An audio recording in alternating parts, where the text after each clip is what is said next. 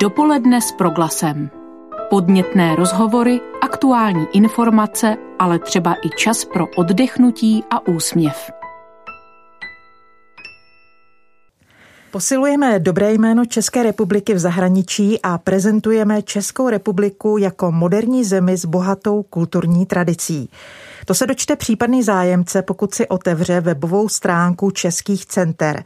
Za hranicemi naší země jich působí 26. Najdete je v New Yorku i v Moskvě. Za českou kulturou, vědou i nejnovějšími trendy v průmyslu mohou zájemci vyrazit v Soulu i v Bukurešti. Jak tato síť pracuje a v čem je jedinečná, co přináší našim mezinárodním vztahům? Na to se budeme ptát našeho dnešního hosta.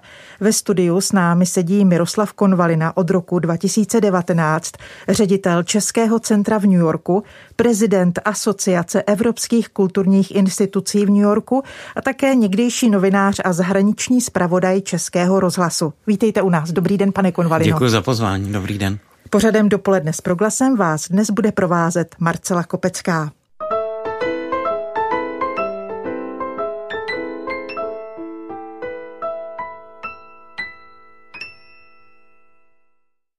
Pane Konvalino, na úvod vás poprosím o krátký exkurs do historie.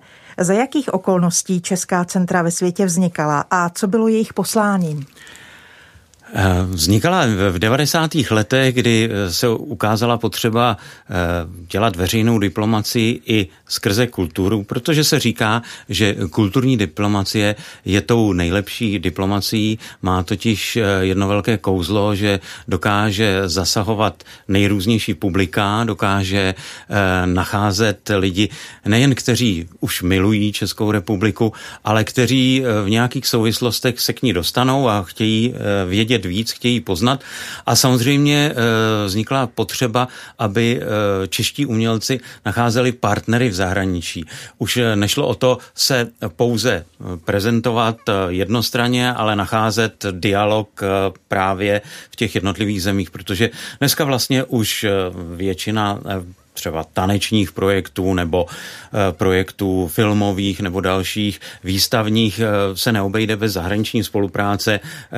Ty nejlepší projekty jsou vlastně koprodukcemi, takže je to zcela přirozené a tak se stane, že i když v rámci české kultury vyjedou umělci třeba z jednoho baletního souboru z libereckého divadla, tak se ukáže, že ta národnostní pestrost je tam velká. Už to nejsou jenom, že české divadlo vyráží ukázat českou hru českým krajanům do zahraničí. Jste příspěvkovou organizací Ministerstva zahraničních věcí, čili působíte na poli veřejné diplomacie. Jak se tento aspekt odráží na vaší práci konkrétně v New Yorku? Tak samozřejmě jsme součástí české zahraniční politiky, kterou respektujeme jako příspěvková organizace, ale zároveň nejsme součástí Ministerstva zahraničí, což má určitou výhodu, protože samozřejmě umělci mají právo se vyjadřovat jakýmkoliv způsobem a nemusí jenom opakovat diplomatické fráze, což samozřejmě diplomaté, kteří jsou součástí diplomacie, mají omezené možnosti vyjadřování. Tak já v tom vidím velký rozdíl. Umělec, který přijíždí za česká centra, samozřejmě vyjadřuje to, co má na srdci, vyjadřuje se uměleckými prostředky k tomu, co se okolo něj děje, jaký prožívá svět, a v dnešní době je to vlastně další cesta dialogu, která jinými formami třeba ani není možná. Zatím je vás 26, pobočky působí na 3 kontinentech. Bude se tento počet rozšiřovat? Uvažujete o dalších zemích, kde doposud nemáme zastoupení? Tady já už nemůžu mluvit, protože já nejsem generálním ředitelem českých center, já mohu mluvit pouze za České centrum New York. Samozřejmě, jelikož jsem součástí českých center, tak vím, že vznikají česká centra například v Káhiře nebo ve Vietnamu v poslední době a vím, že máme novou kolegyně například v Tbilisi, ale ono je také důležité, aby na té druhé straně byla poptávka, ne aby vznikala česká centra pouze tam, kde si myslíme, že by vznikat měla, ale aby skutečně, když tam umělci přijedou, tak tam našli tu odezvu, ten dialog, o kterém stále mluvím. Spolupracujete mezi sebou navzájem, inspirujete se a podporujete navzájem s kolegy z ostatních center? Určitě jsou velká centra, jako je to, které řídím já a co má na starosti galerii, výuku jazyka českého, dále má na starosti knihovnu, vytváří program, jak uvnitř toho kulturního centra spolupracuje třeba s celým takovým velkým domem, jako máme v New Yorku, a zároveň vytváří programy navenek. Jsou ale malá kulturní centra, kde pouze jeden člověk nemá vlastní prostory, snaží se navazovat nejrůznější partnerství a uplatňovat naše umělce v tom vnějším prostoru. Já mám úkoly 3. Já mám za úkol připravovat program pro Českou národní budovu na Manhattanu v New Yorku. To je historická budova, která vznikla už v době, kdy třeba vznikla Carnegie Hall v New Yorku na konci 19. století. Potom mám za úkol navazovat kontakty pro umělce, kteří přijíždějí na různé přehlídky, festivaly nebo jednorázové akce a otevírat jim cestu. Potom spolupracuji s ambasádou ve Washingtonu, s našimi generálními konzuláty třeba v Los Angeles nebo v Chicagu. A pak máme obrovskou síť honorárních konzulů a to jsou vlastně neprofesionální diplomaté, kteří profesionálně pomáhají České republice velmi kvalifikovaně a samozřejmě mají zájem šířit třeba i český film, tak máme velký projekt Czech Z Film. No a pak mám ještě 4. úkol, pokud počítám dobře, a tím je otvírat vlastně tu bránu největší v současné době a to je skrz online, to znamená, jsou to věci, které přenášíme po internetu a tady spolupracujeme s řadou českých center právě na takzvaných síťových projektech. Můžete nám představit místo, kde sídlí v New Yorku České centrum, jak je velké, kolik má kanceláří, disponujete nějakým výstavním prostorem, společenským sálem? Ať si to představíme. Určitě, určitě. Tak představte si, že jsme vlastně jedinou zemí, která se pyšní tím, že má v New Yorku vlastní ohromnou historickou budovu. Když řeknu ohromnou, tak si představte, že jsou tam 2 knihovny, že jsou tam několik tanečních sálů, že je tam velký sál, kde se vejde 300 lidí, tam je opona, nad ní je napsáno Národ sobě a můžou se tam konat velké plesy. Je to taková malá lucerna i s ochozem, mohou se tam konat konference, divadelní hry, módní přehlídky. My máme na starosti České centrum 2. patro, kde máme velmi moderní galerii, kde jsou 4 výstavy nebo 5 výstav ročně otvíráme. Zároveň máme knihovnu plně funkční a výuku jazyku buď online nebo prezenčně.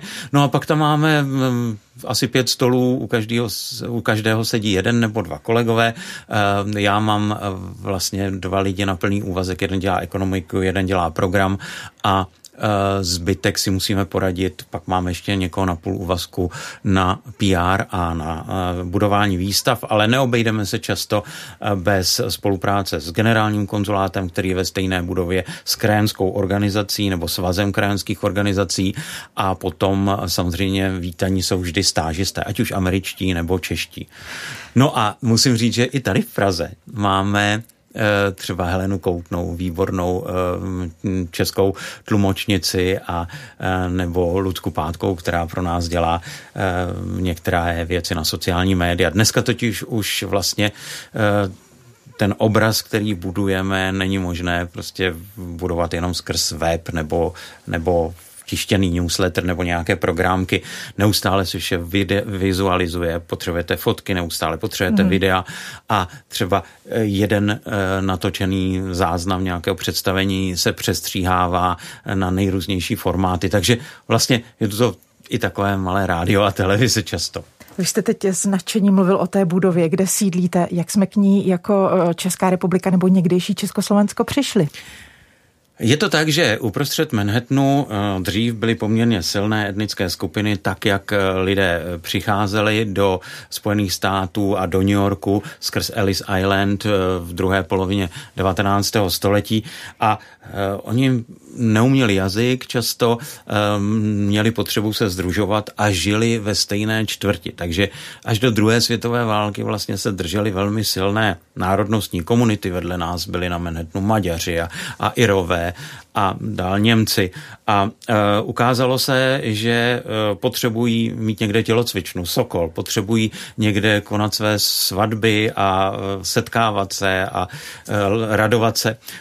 Potřebují mít své kostely, potřebují mít své pohřební služby, potřebují mít své obchody. Oni velmi uspěli třeba ve výrobě cigaret Češi, v téhle části Manhattanu. No ale všechno se pak postupně změnilo v druhé polovině 20.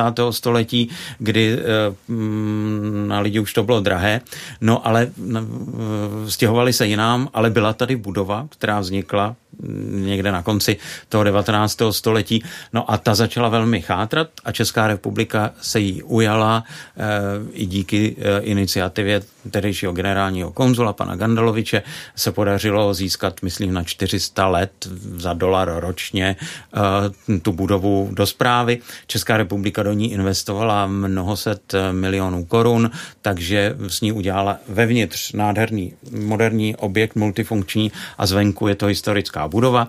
Dole je hospoda, kam lidé rádi chodí na pivo. Jo, je tam všechno, co si dovedete představit, od smaženého sýra přes tatarák až po všechny svíčkové a vepřoknedlo zelo, takže hospoda je velmi oblíbená. České centrum je nad nimi, v Americe se tomu říká druhé patro, u nás by to bylo první patro a u nás se soustředíme hlavně na mladší publikum, střední publikum, ale samozřejmě chodí k nám i starší krajané.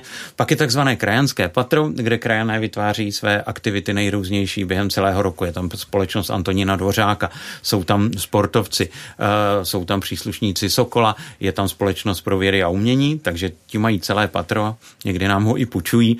Pak je ten velký sál, který bohužel díky covidu nemůžeme využívat tak, jak bychom na plnou kapacitu chtěli, ale pokoušíme se o to.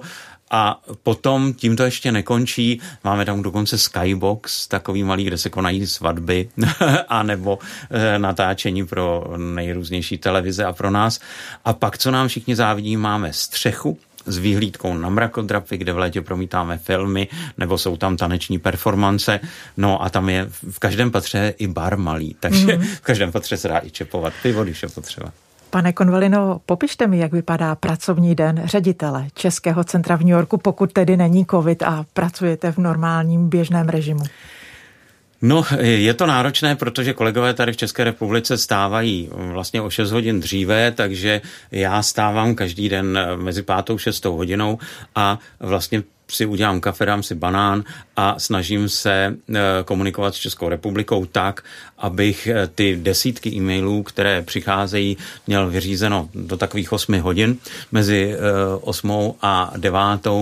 většinou komunikujeme právě s naší tlumočnicí Helenou Koutnou, připravujeme si moderace, protože každá vlastně moderace v angličtině je potřeba ověřit všechny výslovnosti, slovní spojení. Není to tak, že jenom se postavíte večer před americké publikum, ono velmi dobře vnímá každou nejistotu, každou nervozitu, takže nacvičujeme a potom po 9. hodině se vydám do práce já a postupně kolegové, kteří jsou tam pak do večera, takže začínáme poměrně pozdě, začínáme mezi 9. a 10, ale jsme tam každý den vlastně minimálně do 6, do půl 7 a tak 2krát týdně do večera.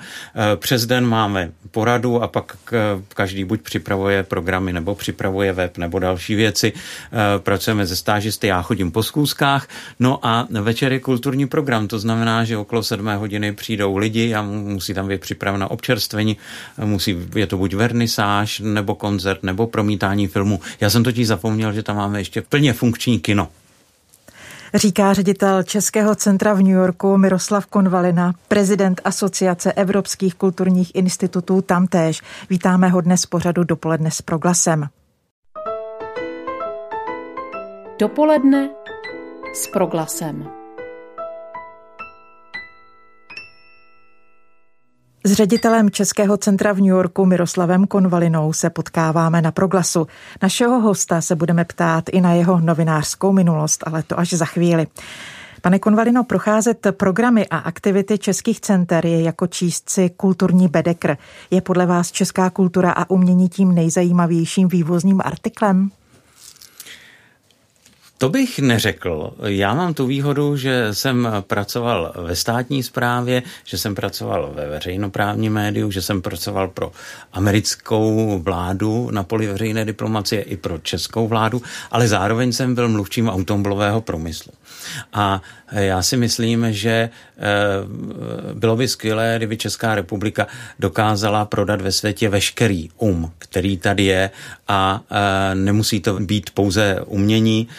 Já když jsem viděl, jak výborní jsme v inovacích, jaké vědecké objevy se u nás konají, jaká výborná vědecká pracoviště tady máme, takže tou druhou nohou, kromě kultury, samozřejmě to nejlepší z vědy, výzkumu a inovací, a zdaleka si nemyslím, že by kultura měla být tím jediným a hlavním vývozním artiklem. Já si myslím, že Česká republika se právě snaží představovat v současné době jako moderní mocnost, kde máme chytré lidi.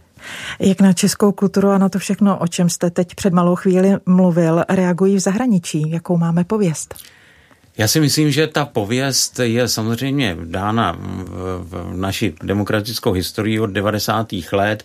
Samozřejmě je dána i tím, co vykonali naši předci, to znamená předválečná generace, silná generace, která přišla, ať už je to Bohuslav Martinů, nebo Rudolf Irkušný, nebo Voskovec Verich, Ježek a další. Na ty stále všichni vzpomínají.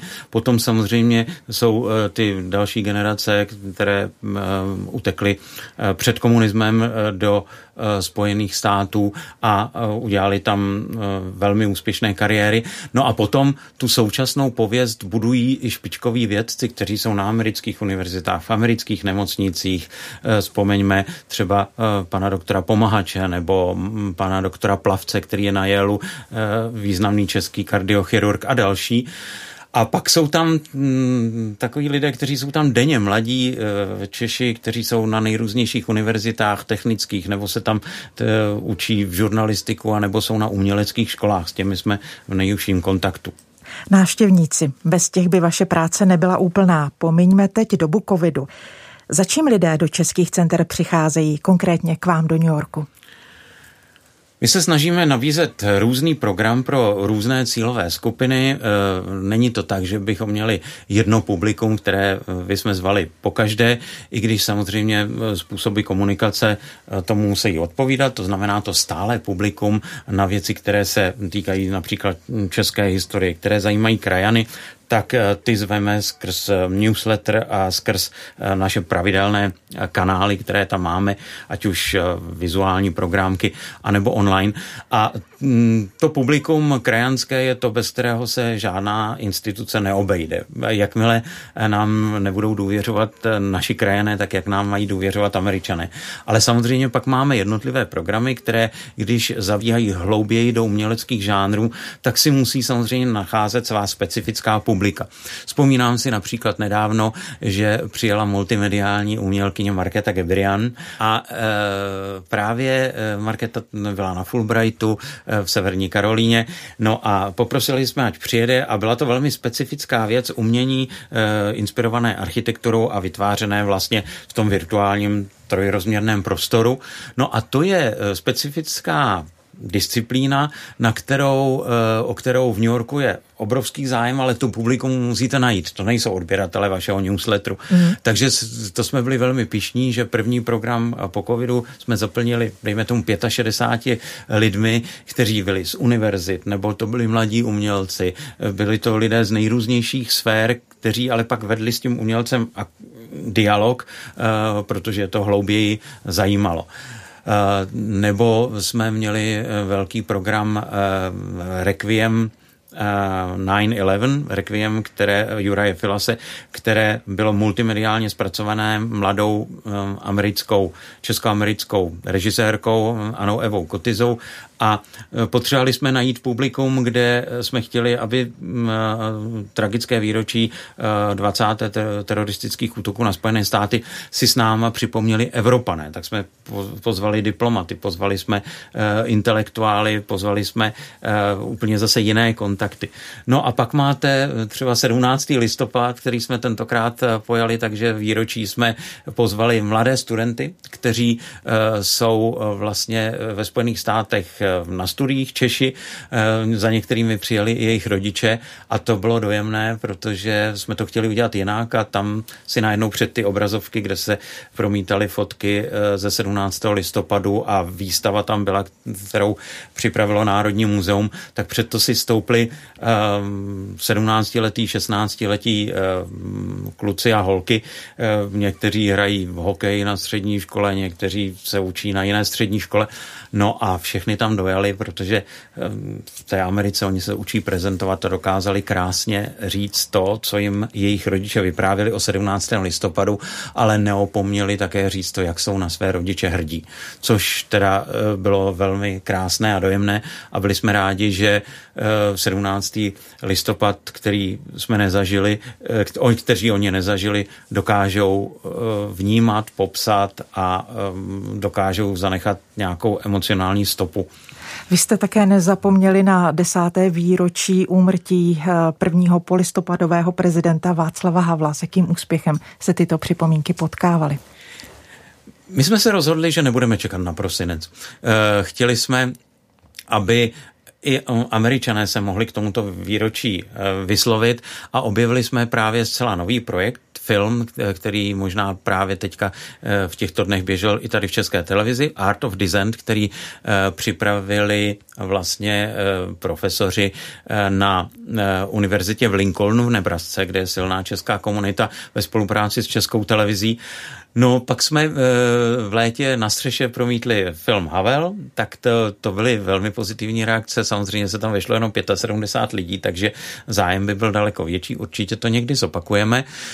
Potom na narozeniny Václava Havla dělala pobočka knihovny Václava Havla, nebo nadace knihovny Václava Havla v New Yorku slavnostní večeři a my jsme nyní přebírali síťový projekt, který vlastně bylo Čteme Havla, který se vysílal z českých center v Praze vlastně do celého světa a významné osobnosti četli a každý týden jsme uvedli jednu z těchto osobností a bylo to velmi zajímavé a mám radost, že jsme měli právě projekty i online. Vraťme se opět na chvíli k vám. Vy jste přišel do Českého centra v New Yorku v roce 2019. Řekněte mi, s jakými vizemi a plány jste otevíral svou novou ředitelskou kancelář?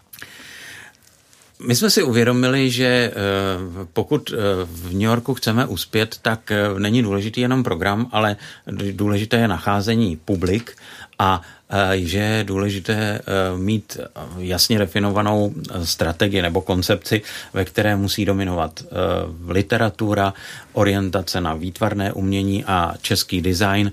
Dále, že v New Yorku se samozřejmě neobejdeme bez reflexí na starší české filmy a zároveň představování nových českých filmů, a to nejen hraných, ale dokumentů, animovaných filmů.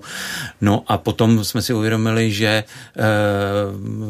je tam velká poptávka po české hudbě. A to nejen klasické, ale samozřejmě, když říkám, že vedeme s Amerikou dialog, tak vedeme dialog například i na poli jazzu, velmi aktivní, a že se budeme pokoušet samozřejmě i o nějaké experimenty, ne vždy se nám to podařilo a naším nejúspěšnějším programem do té doby, než vlastně začal covid, byl poslední zahraniční koncert Spiritual Quintet, který byl právě k výročí sametové revoluce. Pak se nám podařilo, na co jsem velmi hrdý, ještě v lednu udělat velký vzpomínkový program pro veterány druhé světové války k 75. výročí konce války a musím říct, že to jsme netušili, že tito téměř století veteráni nebudou moc přijet do České republiky, protože od března vlastně se zavřou hranice a do Plzně už nebo do západních Čech nedorazí. A dnes, když Zrovna teď byl jeden z nich oceněn, když mu bylo 100 let, českou vládou, českým ministerstvem obrany a zároveň městem Plzeň, tak máme z toho obrovskou radost, že můžeme být zprostředkovateli těchto věcí, když právě se nemůže cestovat. Takže česká kultura a její prezentace vždycky má velký význam v zahraničí v době, kdy ty lidé se pro ní nemůžou vypravit do České republiky. Dřív to bylo z politických důvodů a dnesko je to bohužel ze zdravotních důvodů často. Na Proglasu si povídáme s ředitelem Českého centra v New Yorku Miroslavem Konvalinou, bývalým novinářem a zpravodajem Českého rozhlasu v zahraničí.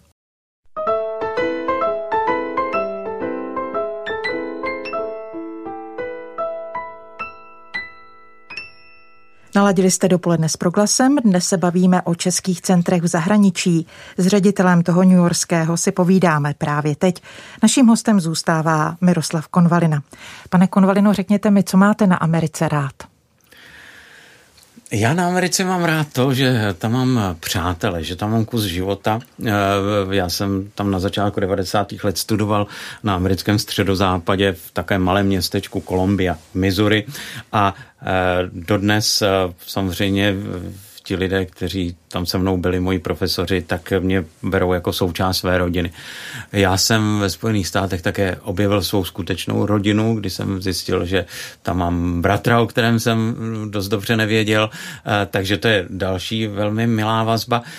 A co mám na Americe rád je přátelství, lidí, zájem, vstřícnost, úsměvy.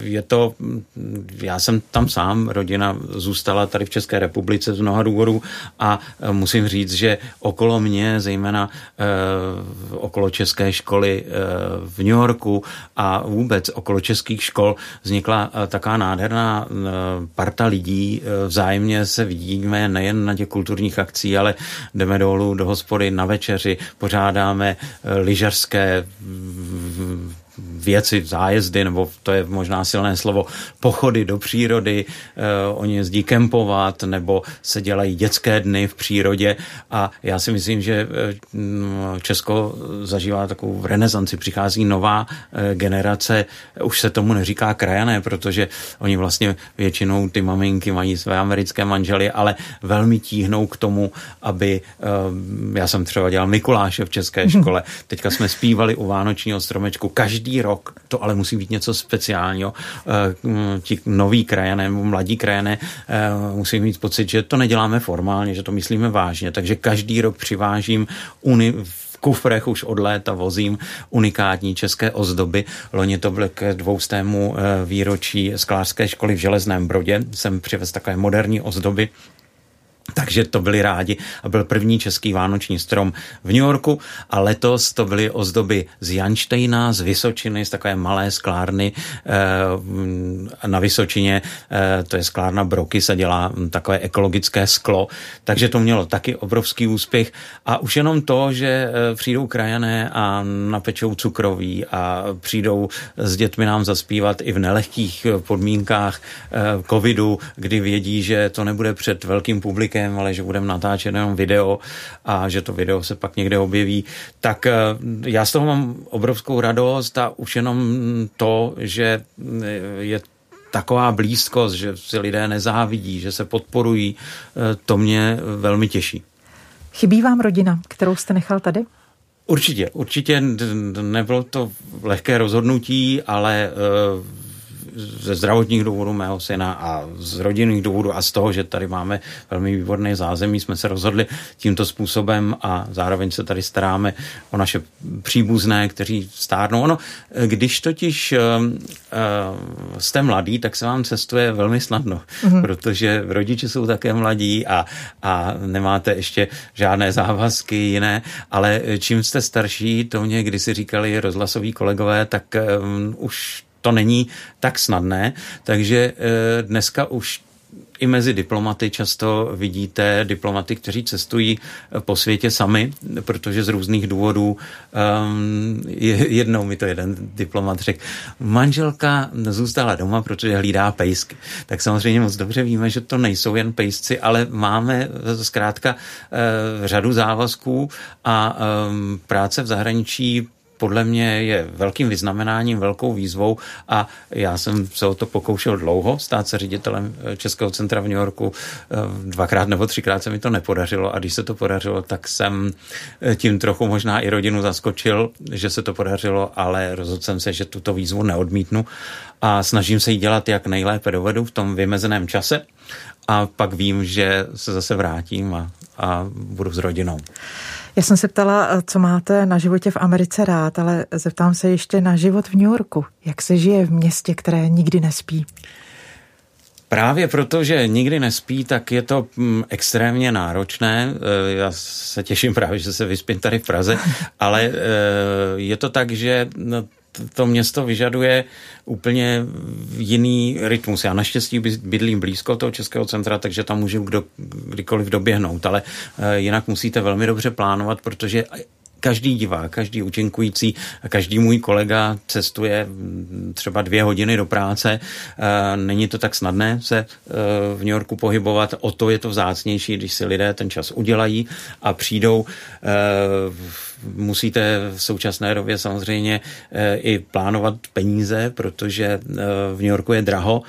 Musíte si dávat pozor, že jsou fronty, nejsou věci. To jsme v Americe nikdy nezažili, že by na něco byla fronta, nebo že by regály s čistícími prostředky nebo se školními potřebami zely prázdnotou. V New Yorku je v současné době hodně lidí, kteří jsou ve velmi těžké situaci, třeba i mentální, a vidíte na ulicích, takže kdo na to není zvyklý, je konfrontován i s touto realitou. Jsou tam samozřejmě hromady odpadků, na které tady nejsme zvyklí a které samozřejmě odváží, ale život New Yorku je jiný, může se stát, že tam prostě vidíte běžet přes ulici krysu, nebo že vám z odpadu vyleze šváb. To je součást New Yorku, s tím musíte počítat. Zase na druhé straně je to město, kde ve všech oborech najdete to nejlepší. To znamená, když tam umělci přijedou, mě to říkala jedna baletka z Vysočiny, říká, no tak s kým já tady mám třebíči tancovat. Ale když přijedu do New Yorku, tak tam je několik projektů, do kterých se mohu zapojit. Takže ty příležitosti jsou tam obrovské a já nejradši podporuji umělce, kteří vědí, čeho chtějí dosáhnout v New Yorku, ne v tom našem českém kulturním domě pouze. S Miroslavem Konvalinou, někdejším novinářem, dnes ředitelem Českého centra v New Yorku, se dál povídáme na Proglasu. Dopoledne s Proglasem. Ředitel Českého centra v New Yorku Miroslav Konvalina zůstává dopoledním hostem Proglasu. Pane Konvalino, máte za sebou dlouholetou praxi novináře. Mnozí z našich posluchačů si vybaví vaše jméno a váš hlas v souvislosti se zahraniční redakcí Českého rozhlasu. Co vás přivedlo k žurnalistice? No, je to zvláštní, ale já jsem na základní škole, když se psaly slohy, tak jsem byl ten, který slohy chtěl prezentovat. A zjistil jsem, že všichni se baví, včetně paní učitelky, takže jsem tam pokračoval i na střední škole, kde jsme měli nástěnný časopis Dostavník. Ku podivu nikomu to nevadilo a nikdo to nikdy nestrhnul a psali jsme si celkem, co jsme chtěli. Na další střední škole, kde jsem pak pokračoval, jsme už udělali jeden takový rozhlasový vánoční pořad, tam už nám to schvalovali poměrně dlouho, protože jsme dělali anketu s cizinci o Vánocích na Karlově mostě na nějaký starý magnetofon a četli jsme Karla Poláčka. A potom si pamatuju, že jsem vlastně uvažoval o tom, že se dostanu na žurnalistiku, ale velmi brzo jsem pochopil, že se tam jako nedostanu z vícero důvodů, takže jsem šel na Vysokou školu ekonomickou, ale podařilo se mi dostat se na mimořádné studium žurnalistiky. No a pak jsem to zkoušel v rozhlase a podařilo se.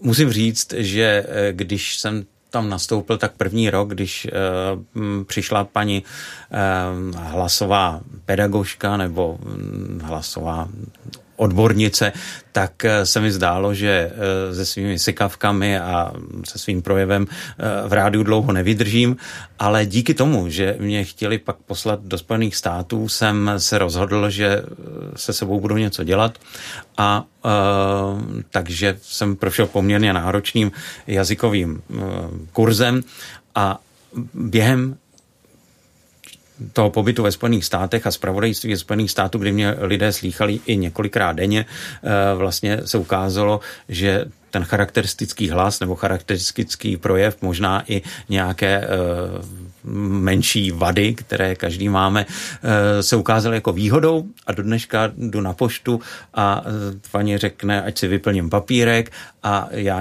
řeknu 3 slova a paní řekne, ale já vás odněkaď znám. Já si vás teda nepamatuju, ale něco mi...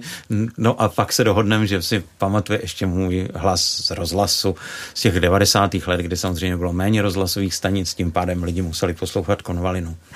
Čím byla pro vás konkrétně rozhlasová práce výjimečná? Jaké příležitosti vám přinesla? Já jsem, ukázalo se, že se nebojím toho vnějšího světa tolik, že zkrátka s mikrofonem jsem daleko odvážnější a smělejší a ta 90. léta přinášela ohromné příležitosti, takže jsem měl tu příležitost dělat rozhovory, když nemohli kolegové, rozhovory z Lán s Václavem Havlem, dělali jsme pravidelné rozhovory s premiérem Václavem Klausem, jezdili jsme na zahraniční cesty, byl jsem 2krát například ve Vatikánu, jednou to bylo s Vánočním stromem a jednou s panem ministrem Baudyšem. Podívali jsme se do nejrůznějších zemí, já jsem byl také zpravodaj takový z těch válek a katastrof, naštěstí války si v uvozovkách užili spíš moji kolegové, ale podíval jsem se do jihovýchodní Asie, do Latinské Ameriky, na Blízký východ a zažil jsem spoustu věcí.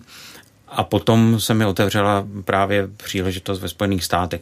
Ale u mě byla obrovská výhoda, že jsem se nebál přestoupit i na tou druhou zakázanou stranu, že jsem byl během své kariéry mluvčím 4 ministrů různých českých vlád od těch 90. let až vlastně do roku nějakých 2014.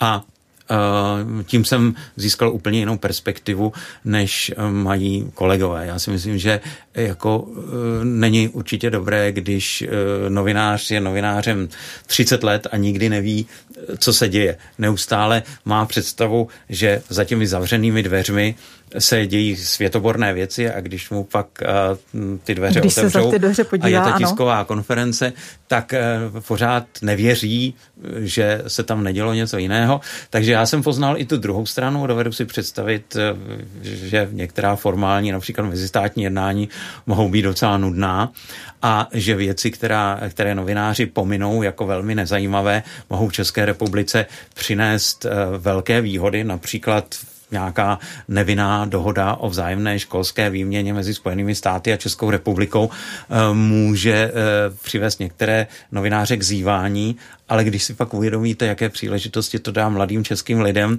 a že se o tom neví. Takže já jsem zastánce dobrých zpráv, chybí mi dobré zprávy, chybí mi to, že novináři nejsou více zastoupeni čeští ve Spojených státech, že tam nemáme pravidelné zpravodajství třeba agenturní už a že vlastně ani ta poptávka z České republiky po tom, jakým způsobem vystupujeme v zahraničí, co tam děláme, jakých úspěchů dosahujeme, ta prostě není uspokojena. Velmi těžko se zprávy ze zahraničí, zejména ty pozitivní, tady uplatňují a já si myslím, že se to pak podepisuje i na tom sebevědomí té České republiky, která rozhodně si nevede špatně, ale zkrátka je tady zacyklovaná v určitých tématech, která se tady stále opakují a je to škoda. Jak tyto profesní zkušenosti, kterými jste prošel a které jste mi teď popsal, pomáhají v práci ředitele Českého centra v New Yorku? Vy si musíte uvědomit, že v současné době existuje svět na dosah a ten svět na dosah je prostřednictvím vlastně internetu, onlineu a že dialog vlastně nevedete jenom v sále, na pódiu, v galerii nebo v kině, ale máte možnost vést pravidelně dialog se svým publikem skrz sociální média. Já se to pokouším dělat, ale sociální média nemají rádi instituce. Musíte do toho jít samozřejmě sám, personifikovat některé věci a Američané nemají rádi to, co je nám často vlastní, že velmi rychle začneme cizí kritizovat. Američané mají rádi, když vidíme to pozitivní, snažíme se na tom stavět a oni také jsou takoví. Já jsem nezažil Američanama, který by mi nefandil. Jo, zatímco často se stane, že za mnou přijedou umělci a jdeme na večeři nebo na kafe a oni neustále na tom systému hledají chyby. A proč tady nemáš víc možností ubytování? A proč není tohle? A proč není tohle? Zkrátka Česká republika má určité možnosti a my se musíme snažit, aby v rámci těch možností jsme udělali co nejlepší výsledek. A když máte poměrně skromný rozpočet a dejme tomu, 80 akcí se vám dokáže to podařit navýšit na 185 za rok, tak a ty akce mají ohlas, jsou kvalitní. New York je vidět. U nás se za chybu platí, když vyberete špatného umělce z určitého oboru, tak se samozřejmě všichni ptají, proč tam zrovna v New Yorku se prezentuje ten. A tak každý svůj krok, každé vystoupení si musíte sakra umět zdůvodnit a samozřejmě já nejradši spolupracuji s těmi, kteří tam jdou s otevřenou myslí, kteří vědí, že když se do toho dáme společně, tak určitě ten efekt bude. Přijde se na ně někdo zajímavý podívat, přijedou tam příště, navážou tam nějakou spolupráci, anebo si sami zajdou do divadla nebo na výstavu nebo na živé performance a něco si tam z toho odnesou. Podezřelé je to, když někdo se ptá, kde bydlím a říká, a já si tam budu na počítači, máte tam Wi-Fi a já jenom přijdu na to představení ve čtvrtek a tak to vždycky z toho jsem takový smutný, protože to není smysl. Není smysl pouze odprezentovat, otevřít svou výstavu nebo odprezentovat svůj film, ale důležité je nacházet cesty. Teďka například vím, že jsme dělali promítání pro akademii, dělal David Ondříček a byl to Zátopek a musím říct, že společnými silami se nám podařilo ten film představit nádherně. Přišly zajímavé osobnosti, hovořili jsme se členy akademie a najednou jsem měl pocit, že spojenými silami třeba i takových organizací je Czech Tourism, České centrum, Generální konzulát, vlastně dokážeme vytvořit docela velkou sílu. Ono totiž málo kdo si to uvědomuje, ale ve Spojených státech máme desítky diplomatů, desítky lidí, kteří jsou podpůrného personálu, jsou zaměstnanci různých českých agentur, Czech Investu, Czech Tradu, Czech Turismu a když je to dobrá parta, spojí se, no tak to pak má efekt. Českým centrem prošla řada osobností, koho byste rádi uvedli v letošním roce, v roce 2022. V současné době přemýšlíme zejména vždycky začínáme koncepcí výstav. Měli bychom přinést velmi zajímavé projekty, které sahají do historie, ale i do moderní té vědecko-technické současnosti. Takže chystáme výstavu Šílený hedvábník umělecko-průmyslového muzea, která měla velký úspěch v České republice před pár lety. Co se týče té imigrační historie, tak chystáme projekt Sebou hajit lístek do nového světa, kdy právě znovu připomeneme Jaroslava Ježka, Firlingra, Firkušného a řadu osobností, které jsem zmínil v té předválečné imigrační vlně. Potom chystáme výstavu Jirky Turka a Jany Aburkové, fotografickou výstavu City Love. To už bude nám začínat evropské předsednictví, takže představujeme Evropu pohledem dvou významných českých fotografů a takový největší high-tech projekt se jmenuje Visions for Innovative Europe a bude to vlastně velmi moderně pojatá výstava zaměřená na inovace, na to nejlepší, co se v České republice vymyslelo a čím jsme se proslavili ve světě úplně novou formou, takže to se připravuje z takových osobností. No, já jsem rád, že ten rok začne haraficou, to je orchestr, který sice se mu říká cymbálka, ale samozřejmě už dávno přesáhl, už je to spíš takový ten orchestr lidových nástrojů, jako když si měl Český rozhlas nebo Brom. Je to věc, která v nás reprezentuje nejen v souvislosti třeba s Janáčkou filharmonií, ale i třeba s adventními večery České televize, a je to něco, co mu říkáme živé tradice. Snažíme se, aby už po světě nejezdily krojované družiny, ale aby jsme dokázali představit tradice v nových souvislostech. Samozřejmě čekají nás taká významná výročí, zejména tragické výročí vypálení Lidic, takže připravujeme speciální program, jak filmy, tak speciální koncert. Budeme se ale věnovat i sportovním výročím, například Jaromíra Jágra v Americe nebo Věry Čáslavské. Připravujeme několik filmových projektů, dokumentární filmy budou na ozvěnách Jihlavy a pak Czech Z film, nové české filmy. Bylo by toho asi hodně, konferenci o myšlenkách Václava Havla v současném pojetí a samozřejmě na podzim velký projekt pro více než 10 evropských zemí a pro nás, který celý připravujeme my, a ten se jmenuje Evropská noc literatury v New Yorku. Tak já vám přeji, aby všechny tyto plány vyšly. Děkuji vám za rozhovor. Naslyšenou. Dnes jsme v našem studiu přivítali Miroslava Konvalinu, ředitele Českého centra v New Yorku, prezidenta Asociace evropských kulturních institucí tamtéž. Ať se vám i nadále daří ve vašem profesním a osobním životě. Děkuji za pozvání. Od mikrofonu se loučí a na příští setkání se těší Marcela Kopecká. Pěkný den s Proglasem. Dopoledne s Proglasem. Každý všední den mezi 9. a 10. na Proglasu.